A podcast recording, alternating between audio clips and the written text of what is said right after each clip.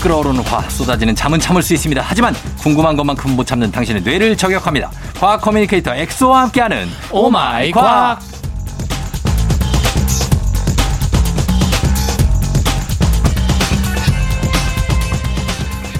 날은 점점 쌀쌀해지고 그 남자의 옆구리가 아, 점점 냉골이 되어갑니다. 과학 커뮤니케이터 과거 엑소 어서 오세요. 안녕하세요, 과코 엑소입니다. 반갑습니다. 아 엑소는 가을을 좀 탑니까? 어, 저 많이 타죠. 많이 타요? 봄 타고, 어. 그 다음에 가을 타고, 어. 겨울 타고, 뭐야? 가끔 또 여름도 타고. 아, 나 진짜.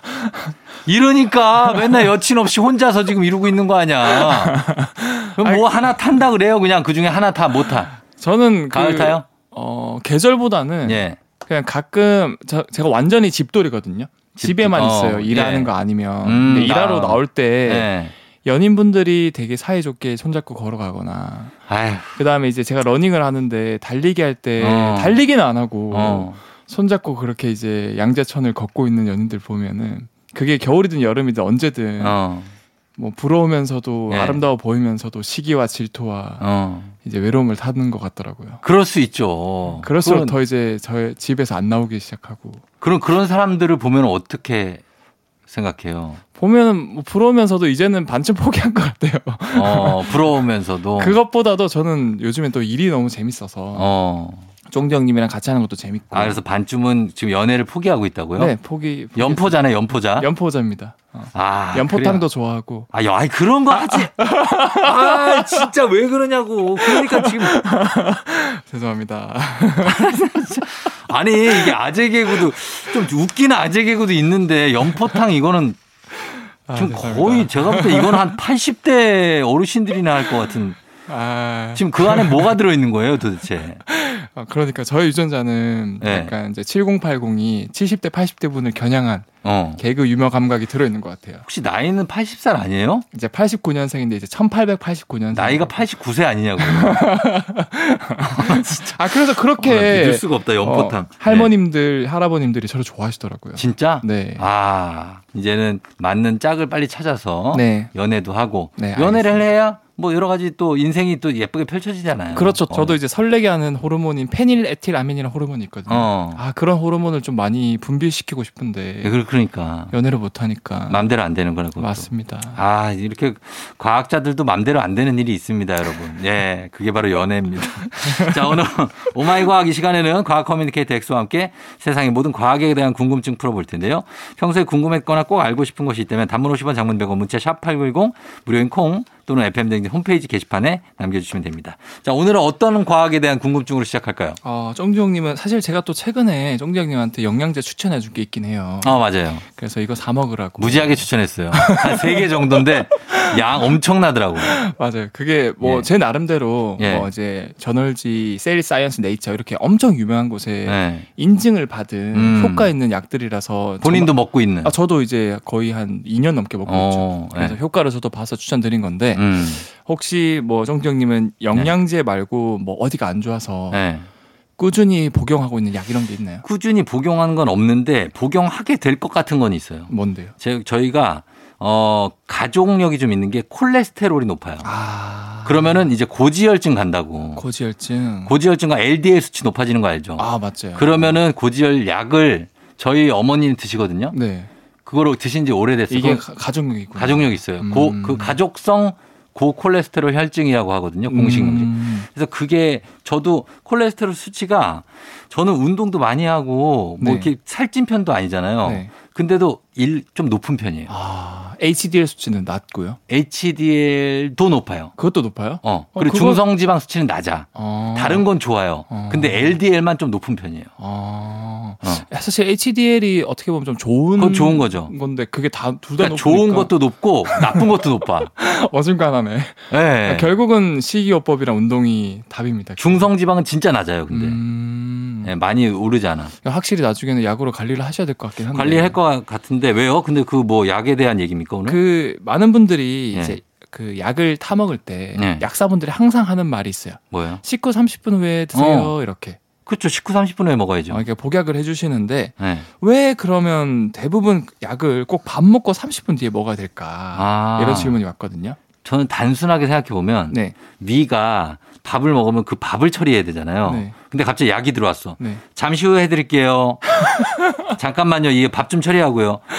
단순하게 생각하면 아. 그래서 이 약을 처리를 늦게 해줄 것 같아. 늦게 좀 천천히. 네. 어. 그래서- 아, 다 틀렸어요. 그거 어떻게 뭐 왜 왜 30분 후에 먹는 거예요? 식후? 이게 뭐 무조건 식후 30분 후에 약을 먹어야 하느냐에 대한 의학적 근거는 예. 아직은 부족한 편이에요, 아 사실은. 그래요? 해외에서도 이런 복약 기준을 따르는 사례는 전혀 없어요. 네. 아 진짜요? 그러니까 결국 제일 중요한 거는 음. 이 약이라는 것 자체가 내 몸이 나을 동안은 네. 일정한 약 성분 수치가 혈액 내에서 꾸준히 계속 존재를 해야 돼. 요 어. 막 세 번 먹으라 그러는데 네. 뭐 까먹어가지고 어, 그 막 텀이 길어지면. 어, 텀이 길어지고 저녁에 막 두 알 먹고. 어, 그렇지, 그렇지. 그러는 사람은 없죠. 이러면 막 약 수치가 들쭉날쭉 안 되죠, 안 되죠. 그러면 효과가 없거든요. 음. 결국에는 일정하게 약물 농도를 유지하려면은 네. 규칙성이 전제돼야 돼요. 아, 우리가 규칙적으로 하는 행동 중에서 가장 패턴화돼 있는 게 바로 예. 아침, 점심, 저녁이죠. 밥 먹는 거. 꾸준히 규칙적으로 일정하게. 그게 좋죠. 그래서 식후 30분이란 말을 해줌으로써 음. 약사분이 잊지 않고 제대로 먹으라는 세뇌의 의미로 음. 식후 30분을 쓴다고 그래요. 아, 진짜요? 어. 신기하죠. 오. 그래서 보통 밥 먹고 아 맞다 약 이렇게 생각하잖아요. 예. 그게 이제 약간 이렇게 연결을 시켜줘가지고 아. 기억할 수 있게 하는 거고 예. 음, 만약 약사님이 그냥 하루에 세 번 드시면 됩니다 하면은 연관성 지을 거리가 없으니까 쉽게 많이 잊어버린다 그래요. 그래요. 어. 그런데 그래도 불- 그럼에도 불구하고 몇 가지 약은 음. 무조건 식후에 먹어줘야 되는 약도 있고 있어요? 또는 식전에 먹어줘야 되는 약도 있어요. 그러니까 식전도 있어요. 식전도 있어요. 예. 근데 그런 약들은 약사분께서 이제 좀 중요한 약들이기 때문에 네. 꼭 알려주세요. 아. 이거는 꼭 식후에 드셔야 됩니다. 아니면 이거는 꼭 식전에 드셔야 됩니다. 예. 복약을 해주시거든요. 어. 식후는 대표적으로 어 그런 거 있잖아요. 네. 위점막 같은 거. 그 위산이 많이 분비되면은 예. 그게 약을 성분을 이렇게 해치는 성분들이 있어요. 음. 그러니까 그런 것들은 밥을 먹고 위산으로 보호받은 후에 약을 먹으면 좀 안전하게 약들이 보호가 받겠죠. 어. 뭐 그런 것들 이 있고 뭐 그래요? 그런 것들 이 있죠. 근데 이게 위, 그 요즘에는 약을 처방받으면 약에 그 약이 무슨 약인지가 자세히 나오잖아. 약봉지에. 어 맞아요. 네. 그렇죠. 그래서 이걸 먹, 먹으면 위장 장애가 일어날 수 있음. 음. 뭐 이런 얘기도 있고. 그래, 그- 그래서 이제 식후에 먹긴 먹는데 네. 위장 장애를 일으키는 거를 언제 먹는 게 제일 좋습니까? 이거 이걸 먹으면 위장 장애가 일어날 수 있는 약이에요. 아, 그런 것들은 예. 그 위장 장애가 일어난다 대표적으로 소염 진통제 이런 것들이 있거든요. 그거 뭐. 많이 먹잖아요. 감기 걸려도 먹고. 네, 그런 게 결국 위 벽을 자극해서 네. 더 위산이 빠르게 분비되거나 이렇게 해서 아. 헐게 만드는 거거든요. 그러니까 그럼 안 좋죠. 그거 되게 안 좋은 건데. 그러니까 위장 장애가 일으킬 수 있으면 무조건 식후에 드시는 게 좋죠. 식후에 네. 아 위에 뭐가 좀 들어간 후에 맞 맞아요. 어, 그, 그 위산이 분비된 후에 먹은 게 좋다는 거죠? 어 맞아요, 맞아요. 어, 맞습니다. 그래요. 예. 그렇게 하면 되겠습니다. 소염 진통제는 식후에 드시는 게 좋다. 맞습니다. 그리고 공복에 먹으면 안 좋은 것들도 있다면서요. 공복, 공복에. 그- 그러니까 공복에 먹어야 되는 것들도 있겠죠. 방금 전에는 이제 밥 먹고 나서 먹어야 어. 되는 약, 예. 이제 식후에 먹어야 되는 약 대표적으로 네. 소염 진통제. 음. 근데 이제 식전에 먹어야 되는 약도 대표적인 게 예, 뭐 있어요? 위장약. 위장약? 왜냐면 위장약 자체가 네. 위를 이제 쫙 이렇게 도포해서 보호해주는 역할을 해야 되는데 아. 밥을 먹고 먹으면 도포가 안 되잖아요. 그냥 밥이랑 섞여버리니까. 아, 그렇구나. 그래서 보통 우리가 먹는 그 약간 하얀 색깔 예. 현타객이라고 하는 그런 음. 위장약 음. 그런 것들은 식전에 복용하는 게 되게 좋아요. 그래요? 근데 만약에 이 약을 먹어서 내가 이 약이 몸 상부, 위장은 위, 어, 상부잖아요. 네. 밑에 장, 대장, 소장 뭐 이런 하부에 어떤 효과를 줘야 되는 약이다. 네. 그러면 그 약을 거기까지 어떻게 내려보내요? 위에서 막 못 가게 할 거 아니에요. 아니에요. 모든 음식이나 약 성분 이런 것들은 네. 그 위는 주된 목적은 네. 위산 분비를 통해 가지고 세균이나 이런 것들을 죽여버리는 역할이거든요.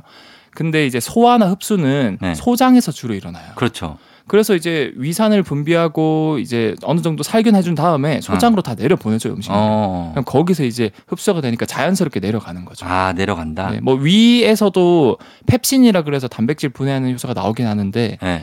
대부분의 소화 작용, 흡수 작용은 소장에서 뭐 지방 분해, 그다음 탄수화물 분해, 단백질 분해하는 효소들이 다 나와요. 그 약, 그럼 그 약 성분이 나중에 혈액 피 속에 섞여야 효과가 나오는 거예요? 맞아요. 피 속으로 섞여 효과. 아, 그 피 있는 데까지 어떻게 가요? 그게 이제 소장 대장에서 약성분이 부대되면서 흡수가 돼요. 네. 아, 그때 피 혈관으로 들어가는구나. 맞아요. 아, 알겠습니다. 그 궁금했어요, 그게. 이 약은 도대체 어떻게 들어갈까? 그리고 왜 캡슐에 들어있는 약? 아, 그것도 이제 어떻게 도대체 이거 보면 어떻게 녹을까, 이게? 이제 물 성분을 만나면 자연스럽게 녹아서 녹아요? 요즘에는 너튜브가 엄청 이제 유행이다 보니까 거기 나와요? 그 알약을 물에 넣으면은 네. 이제 초고속 카메라로 찍으면 아, 이게 시간이 지나면 쫙 퍼지면서 아, 그렇구나. 어. 그것도 진짜 이쁘거든요. 어. 그거 한번 검색해서 보시는 것도 되게 이쁘게 아, 볼 수 시- 있을 거예요. 신비롭겠다. 엄청 약간 신비로워요. 눈 오는 것처럼. 맞아요, 맞아요. 어. 이게 확 확산하면서 네. 뭔가 다른 세상 보는 느낌이 들어요. 아, 그렇군요. 네. 예. 약이야 우리가 뭐 워낙에 가까이 하는 거기 때문에 약 드시면서 궁금하신 것들이 많을 겁니다. 일단은 식후 30분에 드세요라는 것은 어, 증명된 건 없다. 이게 뭐 해외 사례도 그렇고 복약 기준을 무조건 따를 건 아닌데 맞아요. 음. 어, 규칙적으로 먹는 게 좋기 때문에 식후 30분이라고 얘기를 하는 거다. 네. 자, 저희 음악 한 곡 듣고 와서 다음 궁금증 풀어볼게요. 자, 요거 어, 노래방 금지곡입니다. 남자분들은 요거 금지곡인데 어, 일단 여기선 틀어도 됩니다. 이지 응급실. 아, 조종의 팬댕진. 자, 오마이 과학 함께하고 있습니다. 이번에는 어떤 과학에 대한 궁금증. 자, 이번에는 이거 할게요. 혓바늘. 네. 피곤하거나 잠 못 자거나 하면은 혓바늘 나고 또 입 주변, 입술 주변에 막 뭐가 아, 나잖아요. 맞아요. 그건 왜 나는 겁니까? 그래서 이거 뭐 구내염이라고 하고 뭐 혓바늘이라고 하고 그러는데 예. 어 보통은 이제 피곤하면 감기, 몸살 다양한 형태를 보이지만 가장 먼저 나타나는 곳이 바로 입이거든요. 음. 그래서 평소에 조금 무리했다 싶거나 네. 며칠 밤샜다 싶거나 좀 스트레스 많이 받았다 음. 싶으면은 바로 여지없이 좀 입안에 혓바늘이 돋거나 헐어버린 증상이 생기거든요. 맞아요. 그래서 왜 그러면 다른 부위가 아니라 음. 우리 입에서 가장 먼저 신호를 보내는 것일까? 예. 어 그거에 대해서 제가 말씀을 드리면은 일단 입은 예. 따뜻하죠. 어. 그다음에 축축하죠. 예. 그다음에 밥을 먹는 공간이니까 영양분이 계속 공급이 되죠. 음. 그다음에 바깥이랑 노출이 돼 있죠. 공기가 들어오고. 공기가 들어오니까 이 공기에는 수만 수십만 마리의 세균들이 있거든요. 네. 바이러스가. 그렇죠. 그럼 계속 이게 노출이 되니까 네. 음. 실제로 이 검사를 해 보면은 입안에 약 500여 종류의 세균이나 그 이상의 또 바이러스들이 살고 있어요. 음. 근데 종류는 많은데 양이 엄청 작거든요. 예. 얘네들이 불어날 수 있는 환경이 있어요. 어, 어떤 환경이에요? 그때가 바로 입이 건조해지는 환경. 아, 건조하면 안 된다는 말을 많이 들었어요. 네, 맞아요. 침이 항상 좀 있고 있어야 되고. 맞아요. 음. 어, 그래서 쫑지 형님이 진짜 말씀 잘해 주셨는데 예, 침이 항상 있어야 되는 게 뭐냐면 침 속에 예, 이 세균이나 바이러스를 이제 막 때리는 음, 이제 어떻게 보면 이제 두더지 게임에 두더지 못 올라가게 망치 망치가 같은? 때리는 예, 그런 면역 글로불린 약간 어. 항체라고 생각하시면 돼요. 항체가 있어요. 항체가 많이 존재해요. 침 속에. 침 속에 있어요. 어, 그러니까 침이 많이 평소처럼 이렇게 고여 있으면은 건강한 음. 거죠. 세균들이 살긴 살아도 엄청 야- 양이 적게 조절되고 있어요. 음, 그런데 우리가 스트레스를 받거나 피곤하면은 이게 얼굴 근육이 수축되면서 혈액 순환이 잘 안 돼요. 아, 그럼 침이 극도로 이제 안 나오고 마르는구나. 바싹 마르거든요. 예, 이게 비슷한 얘가 가을이나 겨울에 건조하니까 날씨가 음. 입이 마르고 호흡기가 말라서 쉽게 바이러스나 세균이 침입해서 감기에 걸리는 거랑 같은 원리예요. 음, 제가 하나만 더 예, 말씀드리면 말씀해 주세요. 예, 또 이제 스트레스 받으면은 네. 이런 혓바닥이나 입안에 허는 거 말고 예. 입술에도 뭔가 올라오거든요. 입술에? 어, 입술에 뭔가 어, 포진 허옇게. 같은 게 올라와요. 이렇게 맞아요, 맞아요. 생겨요. 예, 그게 바로 헤르페스라는 바이러스가 발현이 되는 건데 헤르페스 들어봤어요. 헤르페스 들어봤죠? 예, 이제 일형 헤르페스인데 얘가 뭐 어디서 날아온 게 아니라 어, 우리 몸에 항상 살고 있어요. 아, 이 헤르페스는 전 세계 인구의 98%가 이미 가지고 있대요. 그렇구나. 근데 이것도 똑같이 아까 두더지 게임처럼 예, 우리 몸의 면역력이 강하면은 어. 이 망치로 때려가지고 어. 발현이 안 되게 그냥 숨어 있어 이렇게 컨트롤을 한대요. 예, 근데 또 이제 스트레스를 받고 면역력이 약해지면은 망치를 안 때리니까 음, 이 두더지처럼 올라오는 거예요. 어, 그래서 입술 주변에 이렇게 올라와가지고 막 생기는 건데 음, 이게 보통 아이는 감염이 안 돼 있거든요. 예, 근데 이제 국무나 같이 떠먹는 국무나 어, 그 다음에 막 어른들이 이쁘다고 면역력이 제대로 체계도 안 잡힌 아이한테 막 뽀뽀해주고 어, 그걸 통해서 얼마요. 맞아 그런 거는 좀 안 돼. 네. 예. 그래서 이제 그런 좀 어, 위생 문화만 좀 지키면은 음. 안 걸릴 수 있긴 하다. 아, 그렇습니다. 예. 그래서 그래서 엑소가 연애를 하지 않는 거라고 합니다. 아 맞아요. 불가피한 접촉을 해야 되기 맞아요. 때문에 뽀뽀하면 옮기기도 해요. 음, 그래 알았어. 그렇게 합리화해요. 예. 자, 저희는 4부로 다시 돌아오도록 하겠습니다.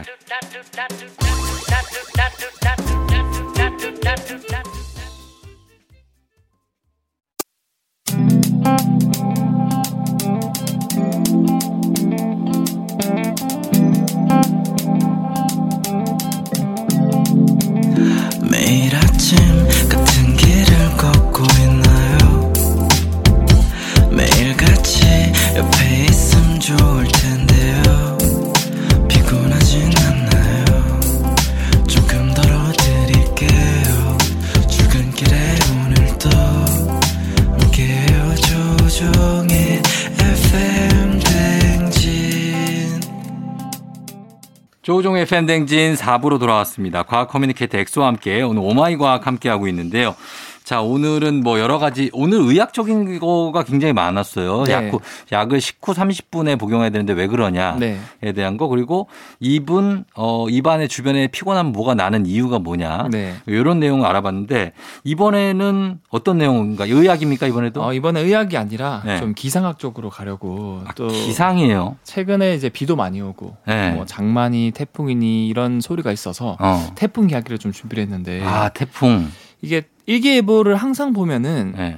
뭐 태풍이 오른쪽에 위치하여 위험 반원에 있으니 각별히 주의하셔야 합니다. 음. 어. 뭐 이런 식으로 말씀을 그렇죠, 하셨어요. 그렇죠. 네. 그래서 왜 태풍은 오른쪽이 왼쪽보다 더 위험할까? 아 태, 몰랐어요. 몰랐어요? 태풍 오른쪽 위험해요? 오른쪽이 더 위험해요. 아 왜 위험하죠? 이게 일단 태풍은 원을 그리지 않습니까? 원이잖아요. 휘 돌면서 오죠. 맞아요. 팽이처럼 예. 반시계 방향으로 돌면서 오거든요. 어. 근데 이게 이제 오른쪽은 훨씬 빠르게 돌고 아. 왼쪽은 느리게 돌거든요. 어. 이게 같이 도는 건데 같은 몸이고 그렇죠. 근데 오른쪽은 빨리 돌고 왼쪽은 늦게, 늦게 돈단 말이죠. 그게 왜 그런 거지? 그래서 이거는 이제 보통 이제 반으로 딱 잘랐을 때 예. 오른쪽을 그래서 위험 반원이라 그래요. 어. 빠르게 도니까. 예, 위험 반. 이제 반으로 자르니까 반원. 예. 근데 왼쪽은 이제 느려서 가항 반원이라 그래요. 어. 근데 이건 별로 중요하지 않고. 아니 나는 어렸을 때 네. 우리 이렇게 꼬리 잡기 하면 네. 그건 반대인데 앞에 애들이 천천히 가면 뒤에 애들 엄청 빨리 보다가 막 넘어지고 난리 나잖아요. 네. 어? 막 그거하고 반대네. 여기는 앞에 가는 태풍이 더 빨리 돌고. 앞이라기보다 오른쪽이 더 빨리 오른쪽. 돌고 예. 왼쪽이 어 늦게 도는 거죠. 아, 이게 반시계 방향으로 돈다고요? 네, 반시계로 도는데 그러면 앞이라고 하긴 좀 애매하구나. 네. 아무튼 그게 왜 그런 거예요, 그래서. 그래서 그게 왜 그렇냐면 예. 분명히 그러면 이거를 태풍을 반으로 잘라봤을 때 오른쪽은 뭔가 추가적으로 밀어주는 바람이 있으니까 더 빨라지는 거거든요. 음. 왼쪽은 밀어주는 바람이랑 맞바람이 생겨버리니까 도니까 네. 느려지는 거거든요. 아. 근데 실제로 예. 우리가 사는 지역은 항상 예. 지도를 우리가 상상을 해보세요. 음. 왼쪽 아래에서 오른쪽 위로 그러니까 정확히는 서남 쪽에서 북동 쪽으로 바람이 계속 부는 일정한 바람이 있어요. 아, 그래요? 그게 편서풍이라 그러거든요. 편서풍 알죠? 네. 예. 그러니까 그런 바람이 있으니까 태풍 입지, 입장에서는 우리도 달리기를 할 때 뒤에서 바람 불어주면 달리기 하기가 수월하잖아요. 그렇죠. 근데 맞바람 맞으면 달리기 엄청 힘들잖아요. 예. 똑같아요. 태풍도 원이기 때문에 어. 반으로 잘랐을 때 오른쪽은 그 편사풍 방향이랑 같은 방향이에요. 타고 가는구나. 타고 가는 거. 예. 근데 당연히 왼쪽 반원은 반대로 도니까 방향이 예. 그 편서풍이랑 맞바람을 맞을 수밖에 없는 거예요. 어. 그래서 오른쪽은 점점 속도가 같이 이제 힘을 합쳐가지고 빨라지는 거고 예. 왼쪽은 반대로 맞바람 맞으니까 느려지는 거예요. 아. 근데 그나마 좀 다행인 게 예. 우리나라 위치 자체가 좀 지리학적으로 기상학적으로 그 편서풍 덕분에 그 태풍 전체가 우리나라 쪽 오기 전에 밀리거든요. 그래서 오른쪽으로. 저쪽 일본 쪽으로 가죠. 항상 코너링을 하는 게 바나나 킥처럼 코너링을 하는 네. 게 그 편서풍이 서쪽에서 동쪽으로 계속 바람 불어주니까 줄 풀어주니까. 올라가다가 밀려나 버리는 거예요. 북동진 할 때가 많아요. 태풍이. 맞아요. 예. 뿐만 아니라 우리를 살짝 걸친다 하더라도 그게 왼쪽이다 보니까 음. 이제 위험 반원이 아니고 음. 좀 안전한 좀 덜 위험한 태풍이 지나가는 경우가 많아서 좀 우리가 그렇죠. 어, 좋은 여건이다라고 어. 말씀을 드리고 사실 싶어요. 태풍의 반경에 들어서 이제 비가 와서 피해도 많지만 네. 제일 위험한 게 바람이잖아요. 아, 맞아요. 바람 불면 그냥 뭐 나무가 뽑히니까 집이 막 날아가고 맞습니다. 예, 그게 아닌 게 우리나라는 위치 지정학적으로는 다행이다. 네, 맞습니다. 이렇게 봐야 되겠습니다. 자, 그러면은 어, 저희 음악도 듣고 와서 다음 궁금증 풀어볼게요. 일기예보, 인형의 꿈. 일기예보의 인형의 꿈 듣고 왔습니다. 자, 오늘 오마이 과학, 과학에 대한 궁금증, 과학 커뮤니케이터 엑소와 함께 풀어보고 있는데요. 이번에는 어떤 내용입니까? 어, 최근에 또 올림픽도 했고 질문들이 이거 도핑 테스트가 음. 뭐 역사가 어떻게 되고 이 도핑은 어떤 종류가 있고 예. 뭐 원리는 뭐고 이런 질문들이 올라와가지고 어, 기억하고 있다가 제가 준비를 했습니다. 그래요? 어, 일단 도핑의 유래가 뭐냐면 네. 예전에 아프리카에 네. 줄루족이란 전사들이 어. 이제 다른 부족이랑 전쟁을 많이 했어요. 네. 이제 전쟁을 하기 직전에 음. 좀 무섭기도 하고 그래서 그런 긴장 완화 그다음에 좀 이렇게 어 흥분을 해서 잘 싸기 위해서 아드레날린을 막. 어, 막 분비시- 분비시키기 위해서 예. 어 그 돕이라고 이제 도핑할 때 앞글자가 DOP이거든요. 예. 그래서 이 돕이라는 이름의 알코올 음료를 막 항상 마셨대요. 아, 그런 게 있어요? 아, 그걸 마시면 뭔가 음. 아드레날린 분비되고 흥분을 해서 더 잘 싸울 수 있었대요. 아, 약간 마약 같은 거구나. 예, 약간 그런 느낌. 예. 예. 그래서 이 여기 약글자를 따서 도핑이라는 개념이 생겼는데 음. 현대에는 이제 올림픽이니 월드컵이니 세계 선수권이니 네. 거기 나가서 이제 나라의 그런 그 국력이니 예. 그다음 개인의 자존심 이런 것들이 걸려 있다 보니까 음. 어떻게든 기록을 끌어올리기 위해서 불법적으로 약물을 이제 하게 되는 거죠. 그렇죠. 예. 우리가 기억하는 거는 이제 88년 서울에서 올림픽 했을 때 벤 존슨 있죠. 아, 캐나다의 벤 존슨. 맞아요. 100m 세계 인간 신기록, 탄환. 어, 신기록 세계 신기록 세웠는데 도핑으로 밝혀졌죠. 맞아요. 예. 그 선수가 항상 그 졌는데 한 네. 선수한테 이름이 생각이 안 나. 칼루이스. 아 칼루이스. 그래서 칼루이스가 그때 아주 막 거의 울, 울었잖아요. 맞아 맞아요. 근데 알고 보니까 도핑이었고 칼루이스는 그때 멀리뛰기도 금메달 따고 그래서 아 괜찮았어요. 아무튼 그런 경우를 포함해서 이번에 올림픽도 보니까 러시아는 네. 러시아라고 출전을 못하고 러시아 올림픽 위원회라고 출전했거든요. 아 그게 이 선수들이 이제 도핑 파문이 있어서 아. 그다음부터 자기 나라 이름을 못 붙이고 아 출전했어요. 그래서 그랬구나. 예. 저는 왜 ROC로 나왔지 이렇게 했는데 아. 러시아 국가명을 못 붙이게 했어요. 아. 예. 그래서 이 도핑 지금 나한테 뭘 배우고 있는 거예요? 네. 나한테 가르쳐 줘야지. 그렇게 하면 어떻게? 정디 형님의 네. 오마이 도핑과 어, 아, 토막상식. 어, 저는 어. 요 스포츠 중계를 하기 때문에 네네. 이쪽 관심이 좀 있고 아는 게 있는데 네. 그래서 도핑에 대해서는 자세하게 좀 봅시다. 어떻게 이 약을 복용하고 그러는 거예요? 그래서 짤막하게 제가 예. 사례 몇 가지만 말씀드리면 예. 대표적으로 약물 도핑이 있고 음. 기술 도핑이 있어요. 아. 그래서 약물 도핑 중에서 좀 되게 아 이런 잔머리를 굴리는구나 싶은 얘기를 하나 말씀드리면 네. 올림픽 같은 경우는 이제 심폐지구력 올리기 위해서는 당연히 네. 산소를 운반해주는 적혈구 양이 많으면 많을수록 그렇지, 좋아요. 그렇지. 그러니까 네. 선수들이 대회 몇 달 전에 검사하기 전에 미리 미리. 피를 엄청 뽑아놔요. 아.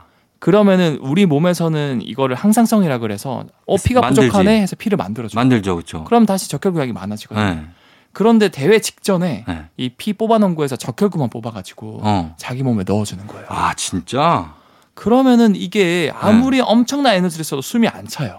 와. 적혈구 막 두 배 세 배 이렇게 많아. 아. 몰랐네, 진짜. 이거 근데 이것도 이렇게 하면 안 되는 거예요? 절대 안 되죠. 자기 피인데? 자기 핀데도 안 되죠. 왜 왜?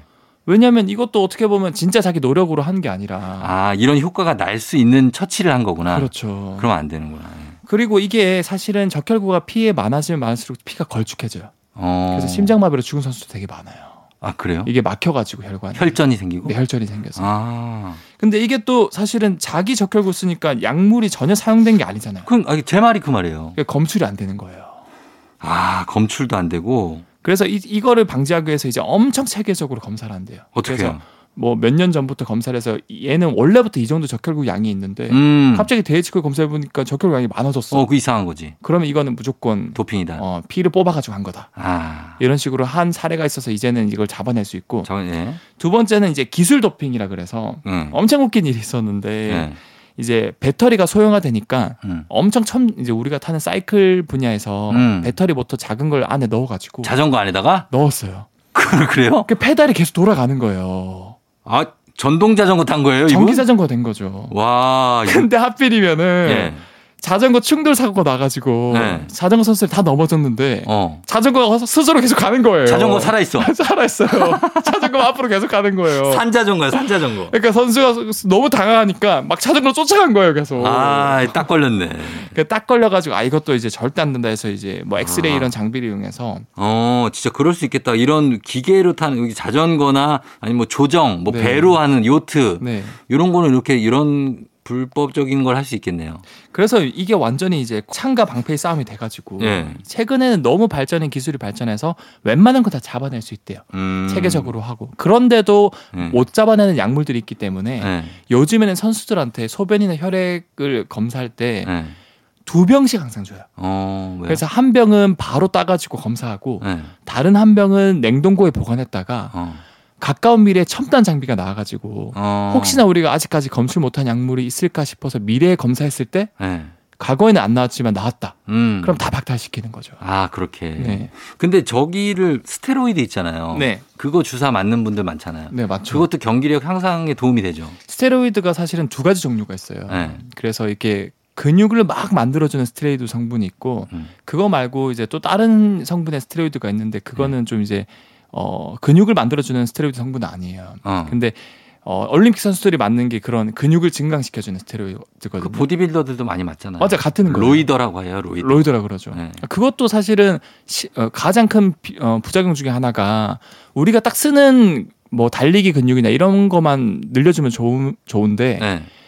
장기들을 다 사이즈를 키워줘요. 아 그러니까 그래서 심장이 비대해져가지고 이게 후유증이 엄청나대요. 심장마비로 많이 예. 죽어요. 어. 그러니까 절대로 그런 거 하시면 안 됩니다. 그렇죠. 근데 네. 워낙에 하는 분들이 많아요. 예. 자, 그러면 오늘은 도핑 테스트의 원리에 대해서 알아봤습니다. 음악 듣고 와서 이어가도록 할게요. BY 박재범, 데이데이. BY 박재범의 데이데이 듣고 왔습니다. 오늘 과학 커뮤니케이터 엑소와 함께 과학에 대한 궁금증 풀어보고 있는데요. 자, 이제, 어, 하나 더 알아볼까요? 어떤 게 있을까요? 어, 요겁니까?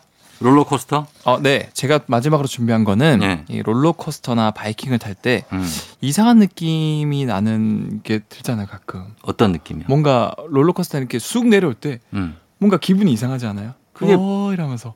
어 이라면서 어 이라면서 막 그러면서 네. 아 맞죠 그게 그 그 몸이 살짝 떠서 그런 거 아니에요? 어, 맞아요. 네. 근데 그게 왜 정확하게 어떤 어떤 과학적 원리로 아 글쎄 느낌이 이거 나는지. 맞아 그런 약간 몸이 바이킹도 그 끝- 끝까지 갔을 때 네. 몸이 살짝 뜨면서 뭔가 아, 막 간질간질한 간지간지 맞아요. 예 그런 느낌 그게 예. 사실은 뭐 롤러코스터가 아니더라도 음. 뭐 자동차가 예. 방지턱을 넘을 때나 어 높은 곳에서 낮은 곳 빠르게 내려올 때 많이 느끼 자전거 탈 때도 그런 거 많이 느껴요 맞아요. 그 뭔가 공중에 내 장기들은 다 납두고 어또 뭐 맞아 내 몸 껍데기만 앞으로 내, 밑으로 어. 내려오는 느낌이거든요. 맞아 맞아 그런 느낌 있어요 여기 간지간지한 뜨는 느낌. 예. 이거는 어떻게 나는 걸까? 예. 그래서 이거는 사실은 보통 순간적으로 무중력 상태일 때 느낄 수 있거든요. 아 음, 맞아요. 무중력 상태가 되는 거구나 네, 무중력이 중요합니다. 아, 그 느낌이구나. 네. 그래서 이게 왜 이게 네. 이런 순간적으로 무중력이 될 때 이상한 기분이 나냐? 음. 이거는 아직 현대 과학으로 정확하게 원인을 밝히지 못했어요. 그러니까 그 우주선 타시는 분들은 다 무중력인데 그럼 간지러워갖고 미쳐버릴 거 아니에요. 계속 계속 간지러워할 것 같지만 예. 아, 인간은 적응의 동물이라 그래서 또 적응을 해요. 그래서 그 우주 비행사들한테 궁금해서 물어봤대요. 그렇죠. 네. 근데 실제로 딱 올라가서 무중력을 처음 느낄 때 간질간질하고 이상한데 아, 몇 분 지나면 금방 이제 괜찮아진대요. 아, 그 적응하는구나 또. 근데 이제 가장 유력한 가설 하나만 제가 말씀을 드리면 예. 우리 내부의 장기들은 음. 그냥 종종 떠 있는 게 아니라 예. 이 장간막이라 그래서 장기들이 이제 각자의 장소에 자리 쉴 수 있게 음. 이런 막이랑 연결이 돼 있어요. 그 음. 고정을 해주는 거예요. 예. 근데 이 장간막 안을 보면은 장간막 신경이 이렇게 신경들이 다 장기랑 연결이 돼 있거든요. 예. 이 신경은 당연히 뇌랑 연결돼 있고 음. 우리가 일반적으로 이제 걸어 다닐 때 느끼는 중력에 적응이 돼 있어요. 예. 그런데 갑자기 뭐 택시를 타거나 자- 차를 탈 때 쑥 내려간다. 어. 그럼 순간 무중력이 되면서 이 신경 장간막 신경이 느슨해지는 거예요. 어. 이 느슨한 느낌이 뇌까지 전달되면서 이 느낌이 드- 든다고 하, 는 거예요. 아, 그래요. 간지간지랑. 어. 음. 그리고 나는 이런 거, 그, 그건 좀 다른 걸 수도 있는데 내가 차에 타서 가만히 있는데 네. 내 차는 정지돼 있는데 네. 옆 차가 움직이면 옆 차가 후진하면 네. 내 차가 앞으로 막 가는 것 같이 어막 이럴 때 있거든요. 그렇죠. 어? 그거 왜 그런 거예요? 그게 결국에는 이제 우리가 사는 그 환경 자체가 상대적인 거다 보니까 네. 뇌는 거기에 적응이 돼 있는 거예요. 아, 그래서 착각하는 그래서 거구나. 우리가 아무리 빨리 달려도 음. 어 옆에 차가 조금 한 10km 정도 더 빨리 우리가 100km 달린다. 그러니까 더 근데 빠르면 옆에가 110인데 엄청 110으로 안 느껴지고 천천히 앞으로 가는 것처럼 예, 보여요. 예. 그 결국 모든 것들이 상대적이다 보니까 아, 상대적이어서 그러니까. 네. 아 어렵다 진짜 그런 것들 예 그런 것들이 있습니다. 하여튼 무중력 상태의 느낌이 롤러코스터를 타면 나기 때문에 그런 느낌이 드는 게 아니라는 유력한 가설이 있다. 맞습니다. 자, 알겠습니다. 자, 그럼 여기까지 오늘 듣도록 하겠습니다. 오늘도 과학 커뮤니케이터 엑소와 함께 했습니다. 엑소 다음 주에 또 만나요. 네, 다음 주에는 신비한 동물 사전으로 올게요. 다음 주에 뵐게요. 광고 듣고 올게요. 조종의 팬댕진 이제 마칠 시간이 됐습니다. 자, 여러분 토요일 잘 보내고요. 즐겁게 보내고 저는 내일 다시 찾아올게요. 끝곡으로 오혁의 소녀 보내드리면서 쫑디는 인사드릴게요. 오늘도 골든벨 울리는 하루 되시길 바랄게요.